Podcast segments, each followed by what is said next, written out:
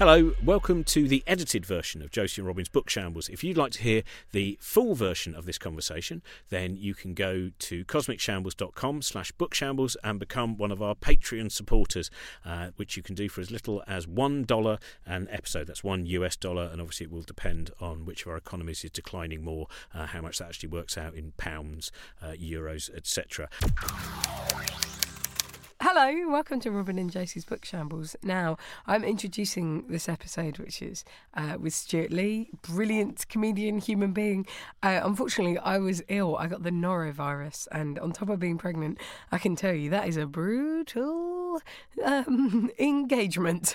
So I was stuck at home and I missed recording this episode. So whatever they say, it's got nothing to do with me. And if I'd have been there, I'd have probably picked them up on everything they said. And when it comes down to it, I am furious. Uh, we talked a lot about I Hate the Internet. Oh, I love that film, uh, that book even.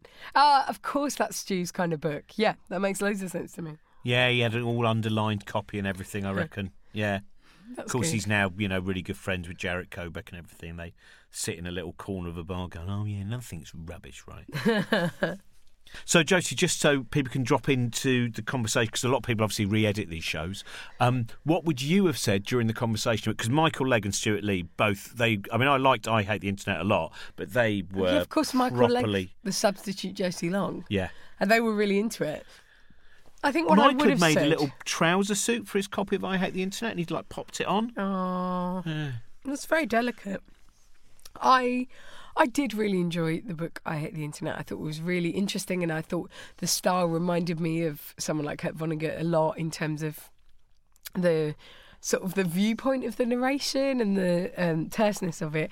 The only thing I found was I do love it when I feel as if I really connect with the characters, and I wasn't totally sure that that's how. I mean, it's not that kind of book in the same way; it just isn't. And so I was interested, like, to see what his other writing would be. I know that he's got another book which is kind of a prequel coming out, and I think that'd be really interesting to read. It's the weird thing. I hadn't known this till Stewart said it's actually not a prequel. It was the book that he wrote first. No, with those characters. Yeah, No way! Isn't that hilarious? That's um, yeah, that's really interesting. How funny! And they must have gone, yeah, we'll release that one. Yeah, yeah, yeah. Let's just look at the second one that we like. And he's like, no, no, no, this is my baby, and that's what he thinks. But anyway, so that was uh, so. Unfortunately, Josie was ill, and this is the episode. Actually, just before we start, a quick reminder that you can support the show by pledging on Patreon. Without people's uh, pledges and support on there, we wouldn't be able to keep making the show. So we are very thankful for everyone who pledges on there. And of course, there are different reward tiers, so you can get lots of different perks depending on how much you want to pledge. So there's extended episodes, there's behind the scenes videos. We've got a book club uh, that we're starting soon. There is a chance for you to come and be a guest on Book Shambles with Robin and Josie. So do go and check all that out at patreon.com slash bookshambles. And if you're unable to uh, pledge via Patreon uh, in any sort of financial way. You can help out the show just by spreading the word on Twitter or Facebook or Instagram or whatever it is you use, or just yell it in the street if you're not on social media. Um, and you can leave us a five star review on iTunes or Apple Podcasts or wherever you listen to the show as well. That really helps us out. So thank you very much uh, for listening to me crap on about that. And now here is the, oh no, that's another thing. Forgot to mention that. Because this was a really long episode, we ended up recording for over an hour and a half. Um, this is going to be uh, released as two parts. So one part today, and then one part. The second part will come out on Sunday evening on your normal podcast feed. And now here is the episode. Hello, welcome to Josie and Robin's Book Shambles. Unfortunately, Josie is not well. We got a message uh, about less than 12 hours ago where she said uh, she wouldn't be able to make it in. So I have got my another of my uh, podcast partners because I can't do podcasts alone. No. And uh, much better than the well known physicist, I have the notoriously Yeah, do you think that was arthritic? Michael Legg. That was it. There was a second there where everyone got their hopes up. Yeah. Like, well, I'm here to ruin everything. yeah. I'm Brian Cox and I love John Updike. Uh, he does like John Updike. But anyway, so I'm joined by Michael Legg.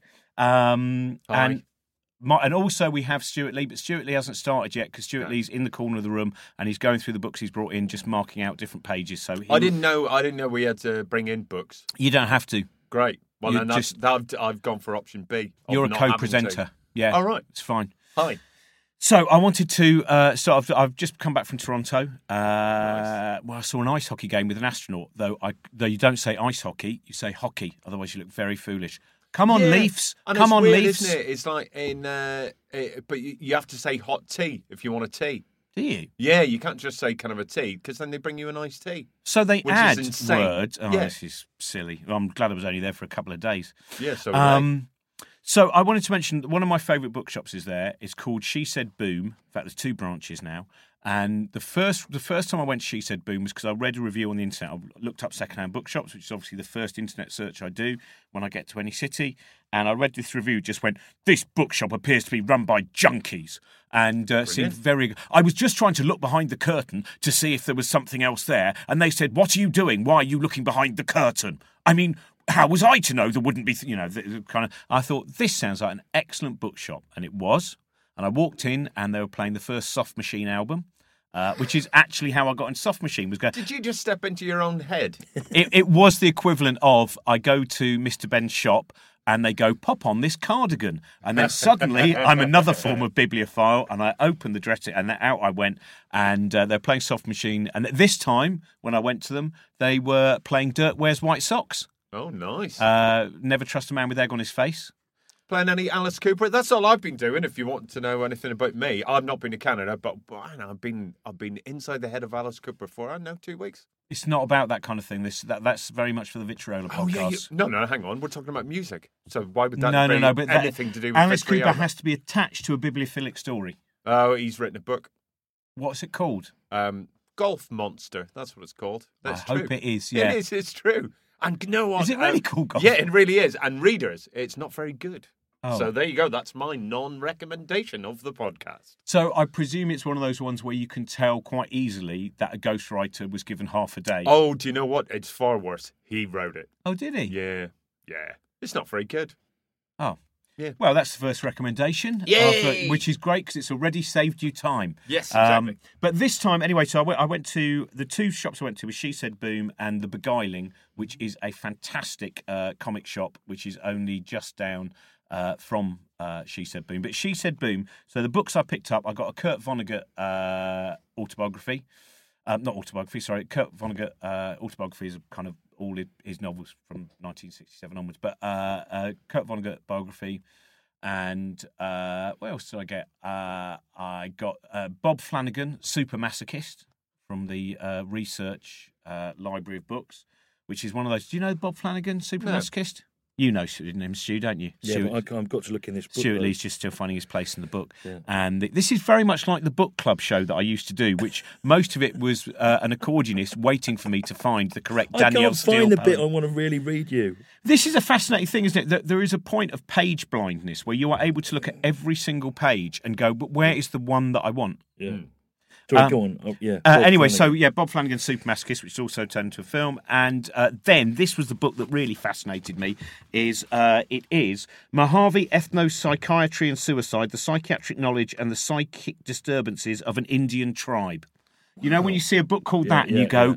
That I have to possess. And it is just fantastic. It's got various different, how the Mojave people, the forms of different psychiatry they use, uh, the kind of sexual laws and rules they have, uh, how there are what they would consider to be uh, impulsive sexual uh, ideas that uh, are therefore things that cannot be c- controlled. There are certain, ele- and then others which are outlawed, which they believe can be controlled, and for that you will be punished. And they have this. It's a whole book about. Uh, I didn't know that I needed to know about the Mojave ethnopsychiatry and and suicide ideas. Well, I did. but I, I, knew do. you needed to know that. But that is one of my favourite books that I've picked up. On every single page, it has Look another at the little glee intriguing. in your face. It uh, yeah, it's almost impossible to determine precisely which body product is the ultimate prototype of magic substances in Mojave psychology. This is a gold mine. Um, and also, right, the first book I'm going to mention uh, is Have you yet read, Michael? This is Memorial Device by David Keenan, Not yet. Formerly member of Telstar Ponies. All right. You remember Telstar Ponies, yeah, and don't you? Teenage Fan Club at one point. Oh, was he in Yeah, Teenage and he Fan? runs a he runs an improvised music record label now, doesn't he? As Well, I, yeah, when I lost it, it was mainly. It's a really good book. you know, what, I better come in on this. yeah, you can join Yes, in. I'll try I, and- I was finding. Uh, I'll try and find this bit where you know because there's a really great bit in here that everyone will love, and I can't find it. Anyway, maybe what's the book that just just so? Well, it's Workshine. My life was a bludge by Dave Graney, but we'll come back to it. We'll come back to it. So if you can't find, so if anyone's got that at home, Well, I'm looking for the Uh, bit where he talks you look about for what you it's think- like working in an office and having a job in the arts, and the people, the questions the people there ask you about it that are completely inappropriate. Uh, but I will find it. Go on, I'm, I'm going to join in. On So yes, this is Memorial Device, Yeah, I wanted to which, which has done really well. I've only I've only started reading it. Uh, I'm yeah about thirty pages in, and it is uh, all about the um, fictional Airdrie music scene mixed with because David Keenan wrote a book. You've probably got it, haven't you? From uh, Strange Attractor, he wrote a book about Coil, yeah, didn't yeah. he? Nurse with, I didn't Nurse like with that Wound. book actually. That's two. Dude, Yeah. We are saving people so much time. but I mean, but I mean, if you were really into that stuff, you would probably. But I don't. I didn't know, and uh, I didn't uh, know or understand that music, and I didn't know or understand it by the end, and I and I wanted to, and I felt like I couldn't. I couldn't get uh, understand. There's some good anecdotes in it, particularly one about um, David uh, David Tibet from Current '93 choosing to worship Noddy for some time, and it being as good as worshipping God. and uh, David Keenan's bit on that is really good. But yeah, I feel. I mean, he, he calls it it's England's hidden reverse. It's about a sort of a cult psychedelic underground of the post-punk era, and I, I just can't. I, I, I um, I'm, I'm sort of getting to grips with Current '93 a bit because. I keep meeting um, David Tibet at various things, and I can see that I can feel the sort of acoustic folkiness, Blakey and apocalyptic aspect of it. But the other stuff, I, you know, I hate to sound like an old man, but most of it, it just sounds like noise to me. I can't see.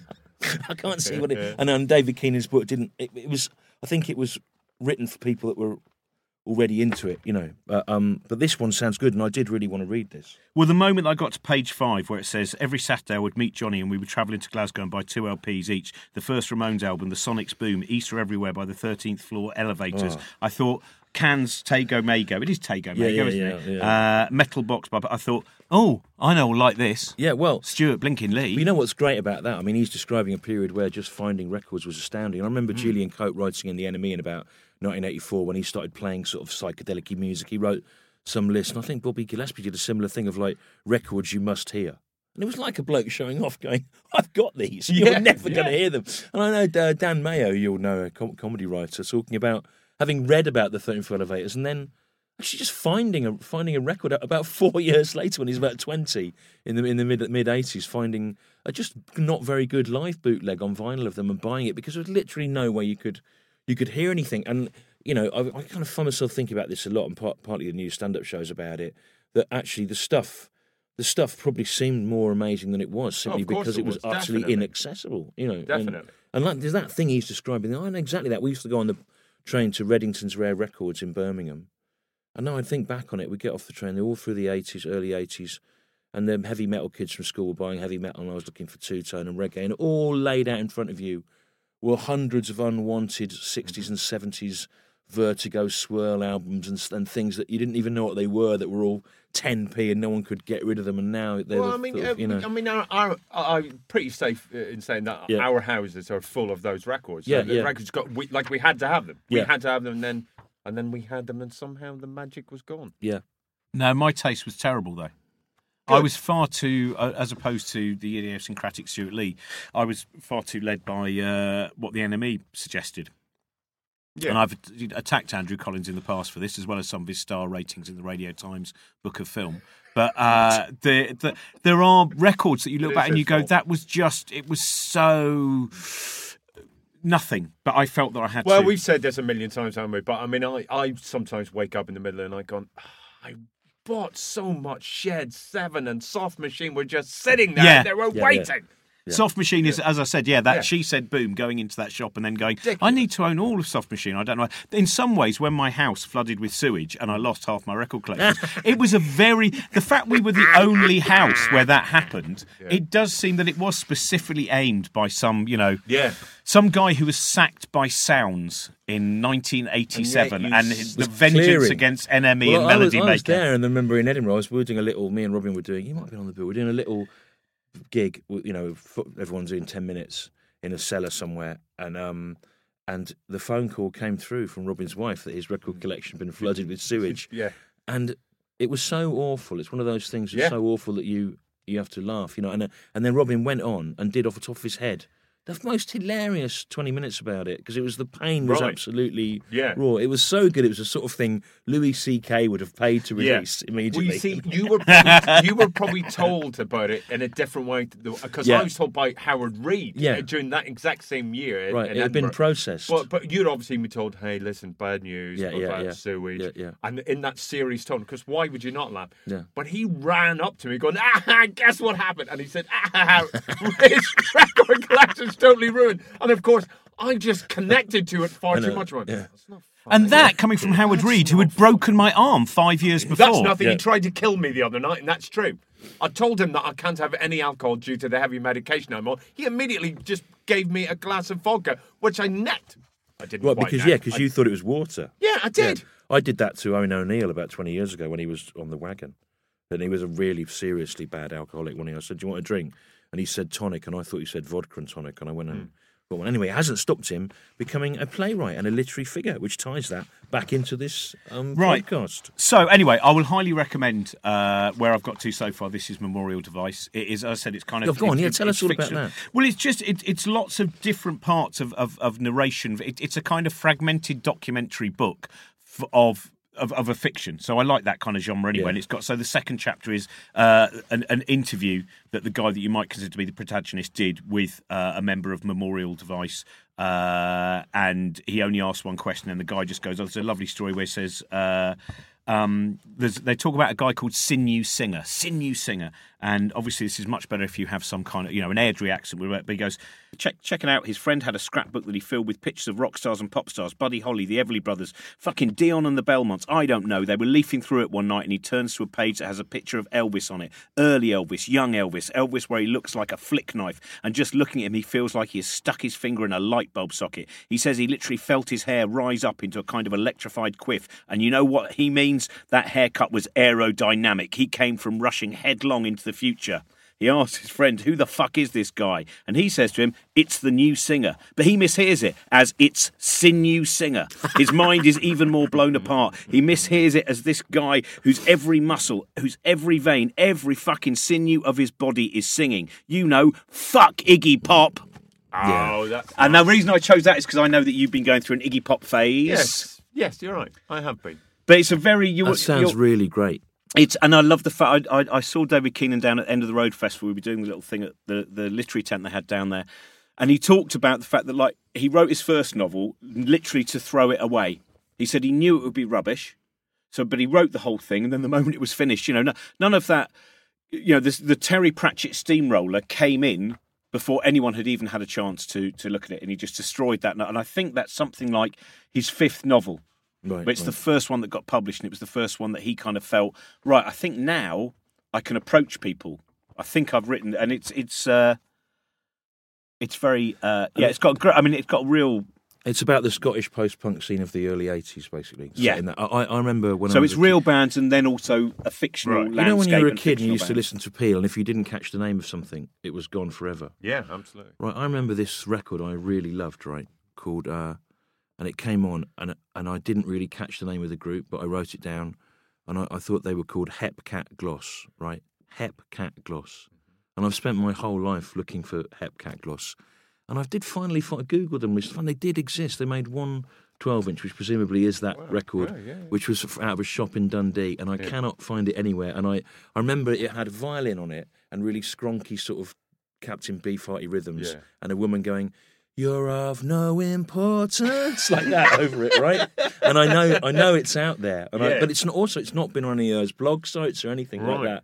And they were part of the Dundee post-punk scene in the early '80s, apparently. Mm. And I've I've even looked for it in Dundee. I've gone to the source and not and not found it. But it's interesting that it's not even it's not even up anywhere. That sounds like the ultimate one of those records. Yeah. And you'll probably get given it on your Well, deathbed, so, and then you hear it and you go, oh, Yeah. rubbish. But I mean, the uh, you know the idea of setting a novel in that milieu is really great as well because it's sort of they're sort of it's all sort of out there, isn't it? Sort of semi-documented. And um, uh, I mean, this is an interesting thing about Jarett Kobek, who we're going to talk about later. But I mean, I mean, he's written a novel in um, 90s, noughties San, San Francisco, and a novel in 80s, 90s New York, and how very quickly places, times that we remember, you have to research them historically. You have to make sure that they're that they're right. And actually, the, the near past is quite difficult to get Oh, right yeah. because you assume everyone remembers it. But David Keenan's going to be the person to absolutely culturally nail nail that. Just watching the X Files, I watched the first episode of the X Files the other night from 1993. Mm-hmm. Of course, no one's got mobile phones, have they? It's how how recently that was Yeah. different, you know, and having to put money into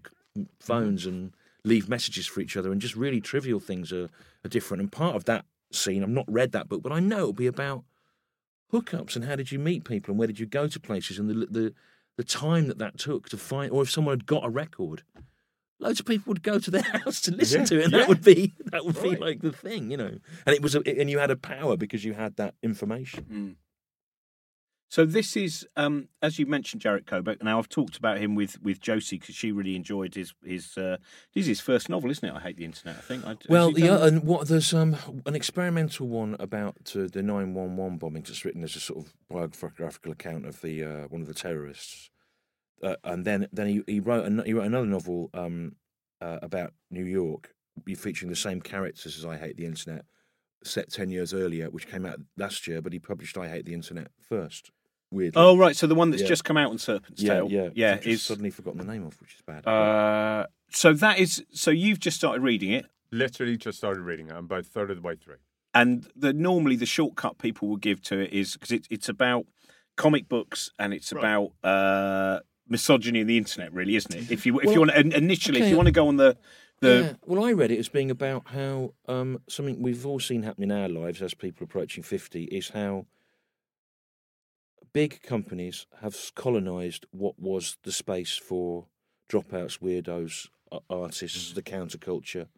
Um, Bob Slayer sent me an interesting email the other day saying, I realised I've spent 20 years, he said, complaining about Avalon and these big companies monetizing Edinburgh, changing it, monopolising things. But actually, it's just a model of the wider world of Amazon, of Uber, of uh, Apple. And um, and Jarett's book is about that happening to San Francisco and about it happening to the San Francisco counterculture. And he understands he understands everything that's wrong with the world through how um, internet companies have monopolised not only business but also the very places that people live in those cities. The employers of the, the workers for those towns have priced all the people that made that town what it is out. And uh, he's also it, also it's a book where the style of it is is really appropriate to the to the content. It's not novelistic, is it? It's No, it's not. written in very short bursts, like snatches of text from a website or t- or tweets or things, and he's done that on purpose. To it has that it has that disorientating, leaping about quality that you get from spending too much time online, where you can't really get a That's bigger right. picture of the thing. You're just taking all these different individual people's views. So I, I think it's it's absolutely superb. I'm slightly uh, I'm I'm really excited about what he does next, and I'm not been like that about a living writer for a long time. And it's a, it's a good book if you really want to sort of feel slightly sick.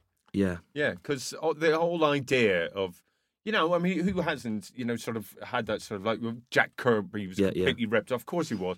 But, you know, we're sort of willingly doing almost exactly the same thing. to ourselves. Yeah, to well, ourselves, I mean, yeah. he he uses the comics industry in the '60s as a model for what we're all doing. So you know, Jack Kirby and all these guys, they were paid a page rate. They were work for hire. They didn't get to, to own their stuff.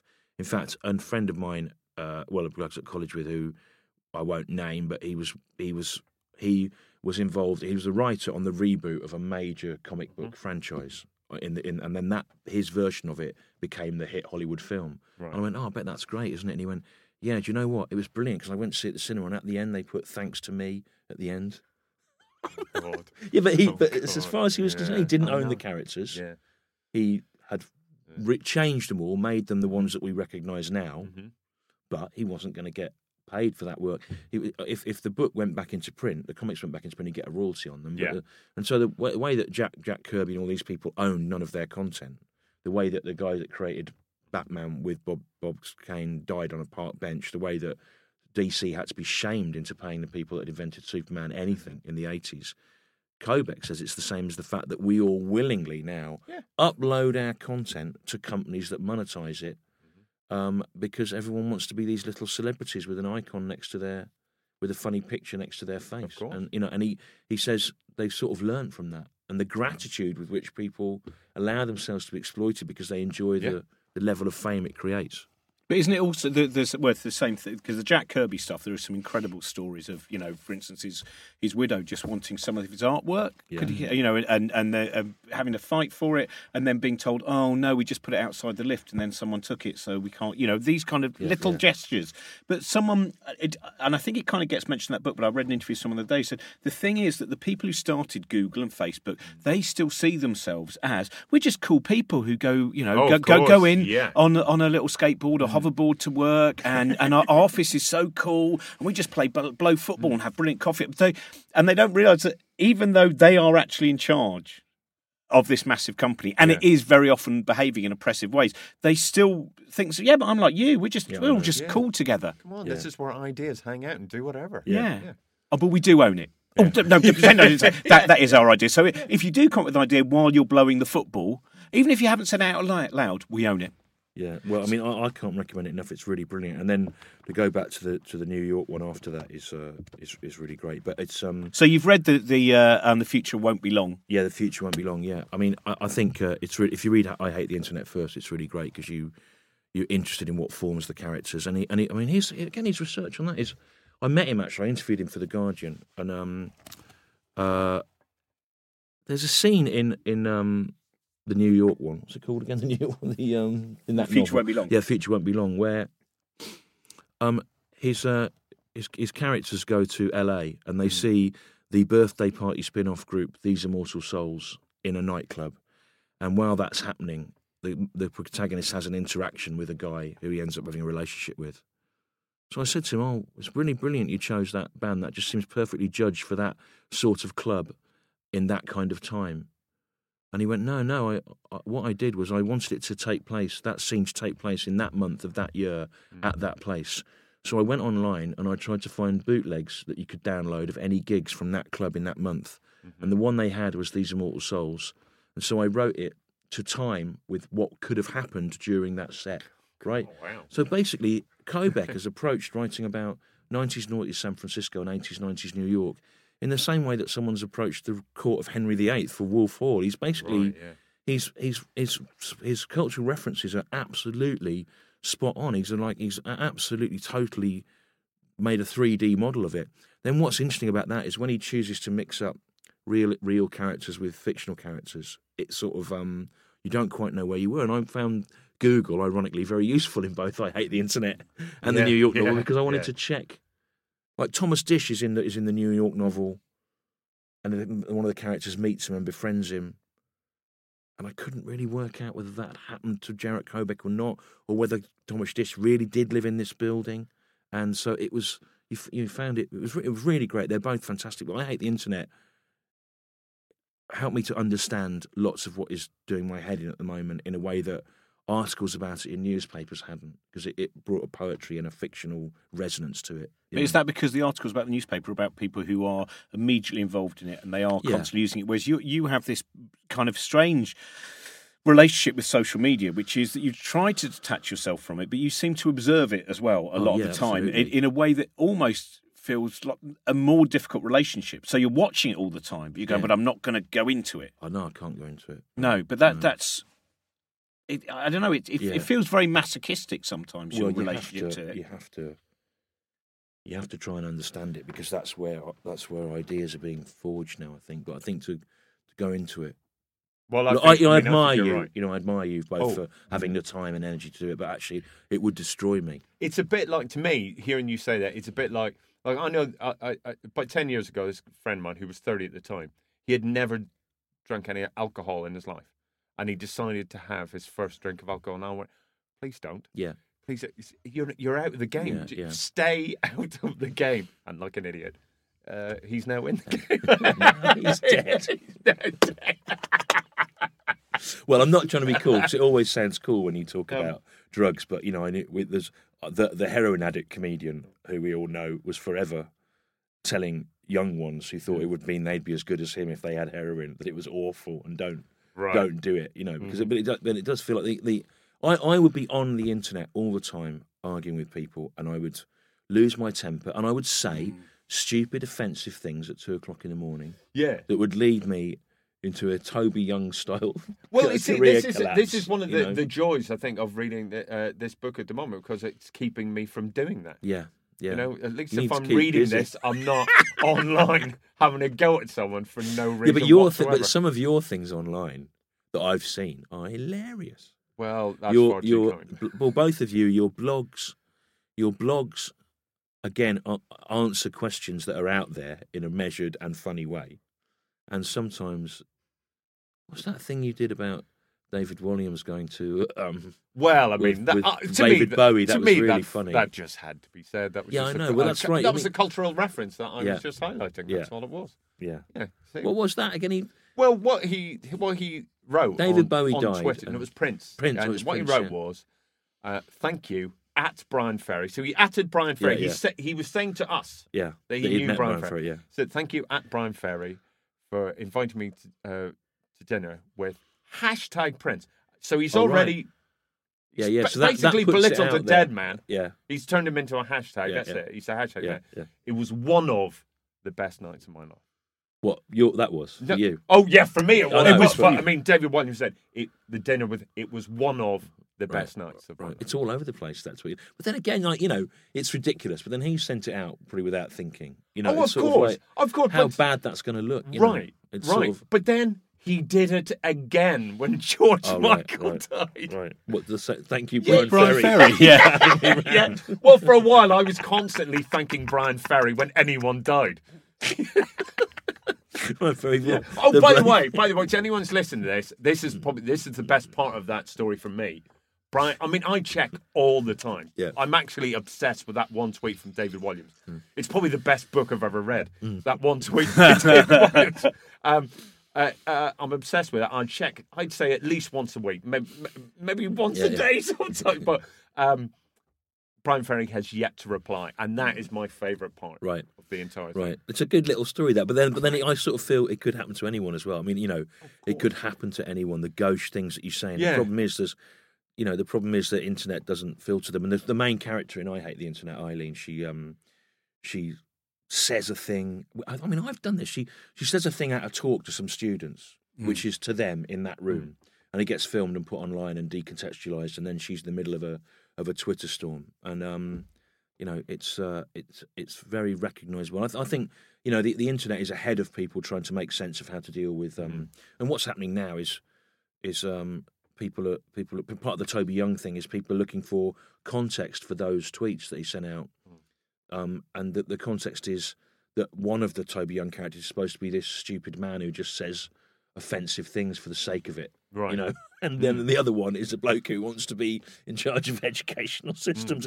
It's sort of, and then they, they can't square them up. And then But he's like Joe know, 90, isn't he? Because when he's wearing his glasses, Jeffrey Archer used to do this with glasses on. Right. Hello, I'm wearing my glasses. They're slightly at the bottom of my nose. I'm saying something quite clever. I haven't got the glasses on now. Whoa, whoa. Glasses on again now. Very clever about Superman's university. yeah, so it's it's a kind of yeah, it's the opposite of Superman. Yeah, Yeah, it's yeah. kind of you know the, the the id can only be released when the lenses Mm. are lowered, and uh, but it's um. But well, well, that's part of. The, I, I think what what is intriguing is how often people don't want context. yeah, So you see, uh, especially if it's something that's not been, you know, that is reported on the internet, and then when someone says, "Yeah, but it was in the context," go, "No, but you said those words," yeah. and you Well, end up with some of the Toby Young things, to be honest, were were did have a context that was ignored, and um, so it was, it, but not not enough to outweigh, you know, the the whole the whole lot of them. But um, some of the things were well, I can see what he's trying to do there, and he didn't. You know, that's not the same as. Uh, but then other other contexts, he, he ignored himself, and he things that made things he'd said worse than what they were. He ignored in his own defence. Uh, but you know, it's um, it, all this stuff is sort of in I hate the internet. Plus, it's really it's Kobek's got issues with the idea of the modern novel. He says the modern novel Oh, is a sort great. of CIA plot to Yeah, create that's so good. a notion of taste that would then it meant, meant that Russia couldn't keep up with it or something, Mm. you know. And uh, and he's he he's argues that stylistically Mm. in this by it being all jumbled up mess, he's trying to destroy the idea of what the modern novel. Yeah. is. And I think it you know it's quite it's quite exciting. It's because it it does all the things a novel should do. It has multiple Mm-hmm. perspectives from different characters, and it and it um it has an idea that's bigger than the story, and it has a story, but some of it's like t- texts and some of it's just opinion, and some of it's you know it's uh, really great. I do think there's. This, this is a paragraph in it in the middle of some narrative. Some narrative stops, and then it goes. Man of Steel was a film adaptation of Superman, a comic book intellectual property. Superman was worth billions of dollars. Its creators, Jerry Siegel and Joe Shuster, signed over the rights to their intellectual property for $130. They were both 24 years old. They're from Cleveland. It was 1938. And then the next para is about something else. But gradually, all these things add up to a, to an indictment of where we are. And uh, superb.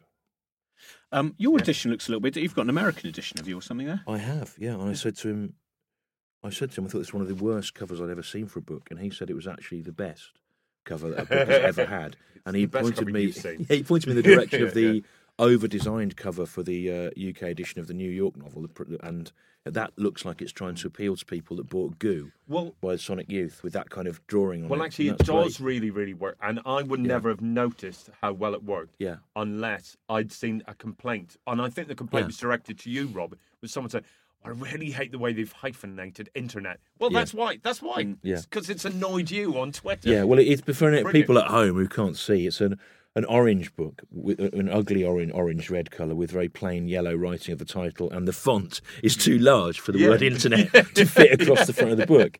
But actually, it's a superb non-design that, funnily enough, talking about that David Keenan's post-punk book. You know, a lot of those early '80s post-punk books were great at non-design. The classic XTC cover, which is a description of what the record is in very small Right. print. You know that that all the PiL ones that just say this is a record, or you know, Yeah. and, and you know, it's trying to get away from there being assumptions created, and the uh, the future is now. Is that what it's called? The New York, and that that seemed to be trying to.